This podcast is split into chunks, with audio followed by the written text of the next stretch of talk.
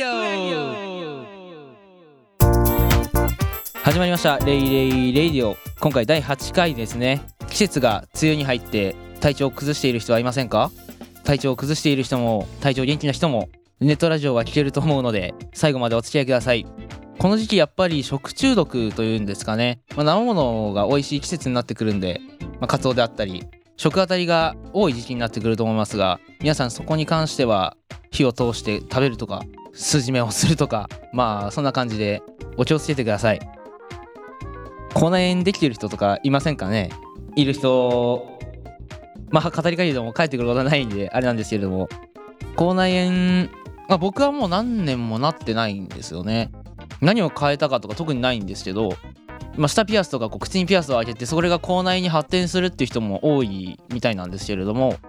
僕一応まだ口に7個開いてるんですけどそこに口内炎ができたことはまだないですねまあ多分食生活とかそのバランスとかもあるんでしょうけどまあ皆さんも口内炎になってしまった際は食生活をちょっと変えてみたり食べ方を変えてみたりとかそういう風にしてうまくやってみてください。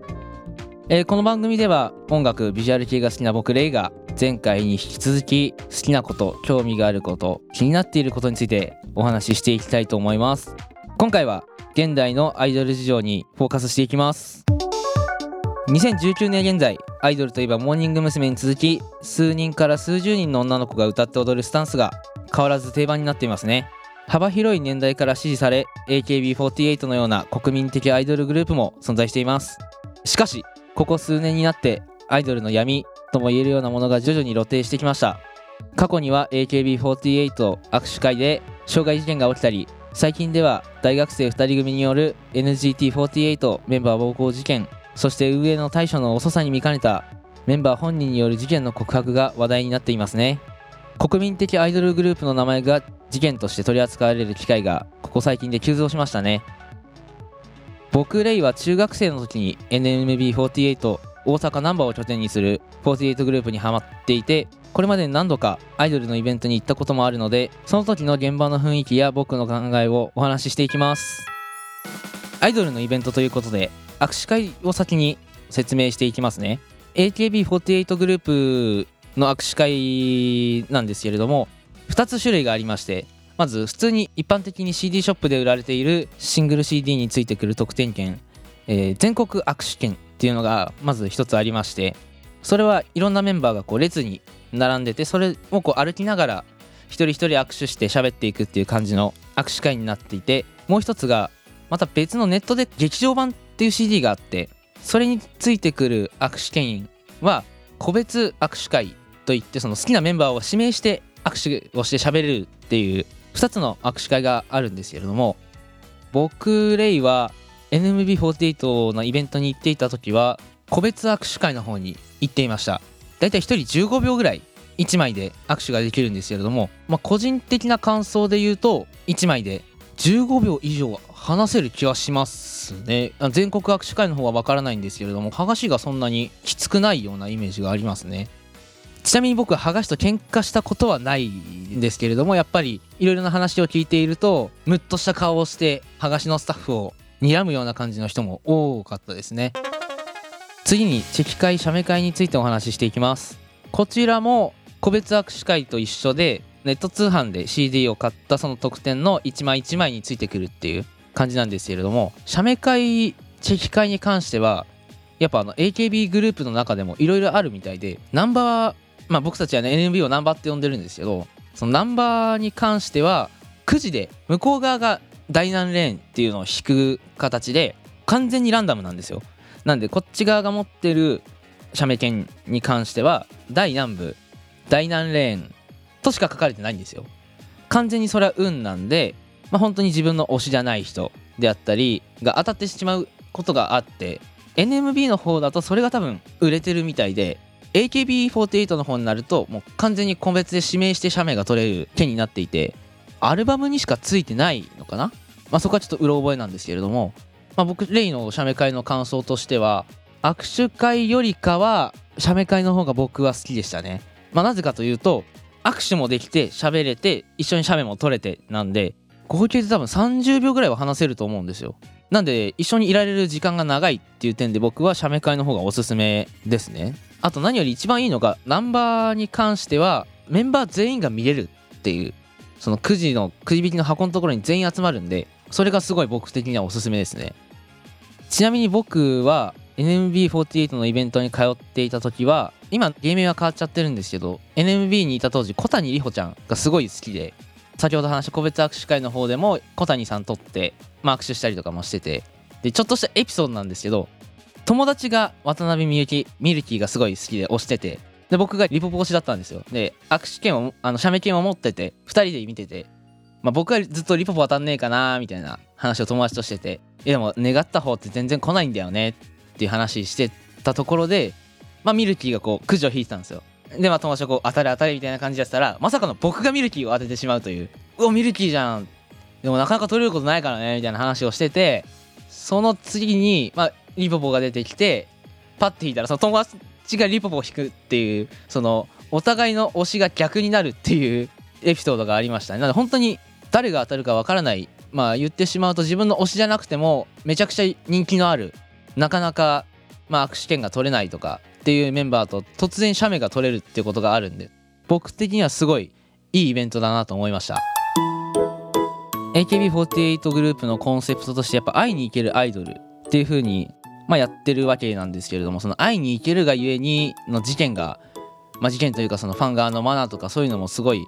ひどくてまあ例に挙げると先ほども話した傷害事件が起きてしまったりとかっていう風に発展してしまうことも多々あってそれで一番よく目にしていたのはそのニュースとかにはならないファンのマナーとかがすごいひどかったイメージがありますね。やっぱり僕らオタク側もレポートって呼んでるんですけど、まあ、どういう会話をしたかっていうのをこう iPhone のメモとか書くわけですよ。でそれをこう Twitter に今日こんな対応してくれたんだよみたいな感じでツイートしたりっていうのをやってたんですけれどもやっぱそういうのがこう界隈で回ってくるんですよね。そうするとやっぱひどいことを言ってる人がいたりあとはやっぱ使用対応でつまんなかったとか、まあ、仮にそれが事実だとしてもそのアイドル側のその株を下げることになってしまうじゃないですか。なので見てていい思いはしなかったことも多々ありますね。まあそれだけじゃなくこうアイドル側を傷つけてしまうその傷害事件に発展したりとかっていうのも結構何度か、まあ、欅坂46のイベントでも平手友梨奈さんがこう殺されかけるみたいな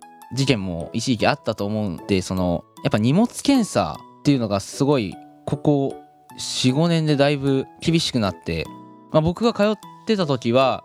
まあ、完全にバッグの中全部とあの金属探知機で全部体やられてって感じだったんですけどちゃんと持ち込んじゃいけないものっていうのが全部あって、まあ、例えば缶類飲み物の缶とかでライターは1個まであとは香水類持ち込み NG 僕当時そんな髪の毛をセットしたりとかしてなかったんですけど友達が単発でセットしなくちゃいけなくて一回要するにそのカバンの中にワックス缶タイプのワックスが入っててでその友達やっぱワックスは買い直せるからって言ってそのギリギリまでこの量いけるなぐらいまでの量取って頭に全部塗って髪整えてそのやっぱワックスの缶は捨ててましたね。まあそれぐらいだいぶ厳しくなったみたいですね。僕があと一つ気になった点があって会場内はもう完全に撮影は禁止なんですよ。あの握手会も写メ会もなんです。写メ会はその写メを撮る時だけスタッフさんに携帯を預けてって感じなんですけれどもたまたま僕が行った時そのリポポのレーンに並んでたんですよ。したら前のお宅の方々がこう携帯を取り出してまあ録画をしてるんですよ。でそのまま胸ポケットに入れて握手のレーンに並んで握手してってやってるその動画を見せ合いしててえこいつら何やってんだと思って。で話をよくよく聞いたらまあそういう風にしてやってるっていう話をこうちょろっと聞こえていやでもみんなこれやってるのかなと思って。まあ自分はやらなかったんですけどこれ運営の人とかにバレたら大変なやつだなと思って。まあそういうのをなんかこう自慢げにやってやったぜみたいな感じでやってるのを見ててすごい不快だった覚えがありますね。まあ別に自分のことじゃないんで誰友達がやってるとかってわけでもなかったんで何も言わなかったんですけど個人的にはやっぱりまあ、ルールがあってそういう風にみんなでやってるのにそういう風に守る人もいれば守らない人がこういるんだなっていう風に思ってちょっと残念な気分にそこでなりました。まあ個人的にはそいつらバレてあの出来になればいいなと思 ったんですけどまあそうも簡単にバレることはなさそうですね。まあ別に進めてるわけではないです。まあ個人的な見解なんですけどどうしてその胸ポケットに入れて撮影するのがバレないか握手会はこう一人一人最初に手を見せるんですよ。裏と表で何も持ってない指輪も全部外す人によってはっていう感じなんですけれども多分運営の意識が多分そっちだけにいっちゃって体側を見てないっていうのがすごいでかいと思うんですよ。なんでそういう風にやる人が多いというかいるのかなって僕は思いました。NGT48 のメンバー暴行事件に関しては山口真帆さん、まあ、僕特別推しとか好きとかではなくて、まあ、むしろなんならあのタイプ的には苦手なタイプなんですけれども密会があってファンとその他のメンバーの密会があってそこでまあ住所というかその量とかばらされたりでそれでまあその事件につながったっていうふうにまあニュースとか、まあ、ネットニュースであったりそういうところではなっていますね。僕個人的な考えなんですけれども山口真帆さんって NGT が始まった時のショールームかなんかの配信でちょっとみだらな配信をしたっていうのがそういうのを見てしまっていたんであんまりこう何て言ったらいいんですか信用がないというかまあ多分運営側もかばいきれないっていうあれもあるんじゃないですかね。それもあってで今回この卒業っていう風になったのかなと思ってます。まあそのファンとアイドルが密会っていう風に言うんですけれどもそのまあ裏で会って喋って遊んでっていうことがこう多分多々あると思うんですけどやっぱアイドルも人間なんでまあイケメンオタがいたりまあタイプの人がいたらまあそれは喋りたいし遊んでみたいって思うんでな何せ僕がもし仮にアイドル側だったらそうなんで別に自分は何とも思ってないんですけどまあそこで、まあ、他のメンバーの話をしてどうこうっていうのはやっぱ違うと思いますね。人としてその同じグループの人を売るじゃないですけどそういうのは良くないし、まあ、ましてや女性じゃないですか。でまあ男性に対してムカつくからこれやってきてくんないっていうのはやっぱ違うと思いますね。まあ、プロ意識もどうこうっていうあれもあると思うんですやっぱ、まあ、密会でアイドルがなんで AKB48 系列のグループはやっぱ恋愛禁止とか男性関係に関して厳しいっていう風にやっておられると思うんですけれどもやっぱりアイドルも人間なんで、まあ、僕はそうですね、まあ、何とも思わないというかプロ意識がどうこうってよりかは、まあ、それ考え人それぞれなんで、まあ、僕は何とも思わないですけど他の人から見たらやっぱりそういう仕事やってて、まあ、いろんな人相手にしてるのになんかそのひいきじゃないですけれども対応が違うっていうふうに言う人はやっぱいると思いますし、まあ、いて当然だと思います。え今後アイドルの事件、まあ、起きそうな事件、まあ、勝手に僕が考えたあれなんですけれども、まあ、やっぱりアイドル、まあ、ここに関しては男性アイドルではなく女性アイドルについて話してるんでやっぱ女ってやっぱ結構内情が いろいろあるじゃないですか。なんでまあそのまた密会っていうのは絶対あってあいつ気に食わないから精神的に追い詰めるのに回回してくんないとかっていうのがこう増えてきたりあとはまあその他の人を回してくれっていう風にこういう精神的に痛めつけるようなことをとかあとは密会とかがこうだんだん増えてきて、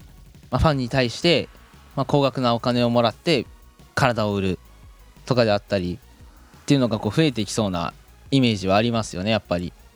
まあ昔は枕営業がどうっていう話で業界の人たちに性的行為をしてまあ上に上がるみたいな感じだとは思うんですけどやっぱそういうふうに、まあ、業界の人が押してもまあ売れないとかっていうところも多分あると思うんで、まあ、それなら体売ってファンを作ろう、まあ、やれるアイドルではないですけれどもまあそんな感じで人気を伸ばしていくアイドルも増えていくんじゃないかなと勝手に思ってます。さて第8回目のレイラジ。今回は現代のアイドル事情をテーマにお届けしました。レイレイレイディオ。略してレイラジ。この番組では番組をより盛り上げていくために皆さんからのメッセージを募集しています。僕への質問ややってほしいことどんなことでも構わないのでコメント欄からお送りください。そしてハッシュタグレイラジ。レイはひらがなラジはカタカナ。こちらもご利用ください。それではまた次回のレイラジでお会いしましょう。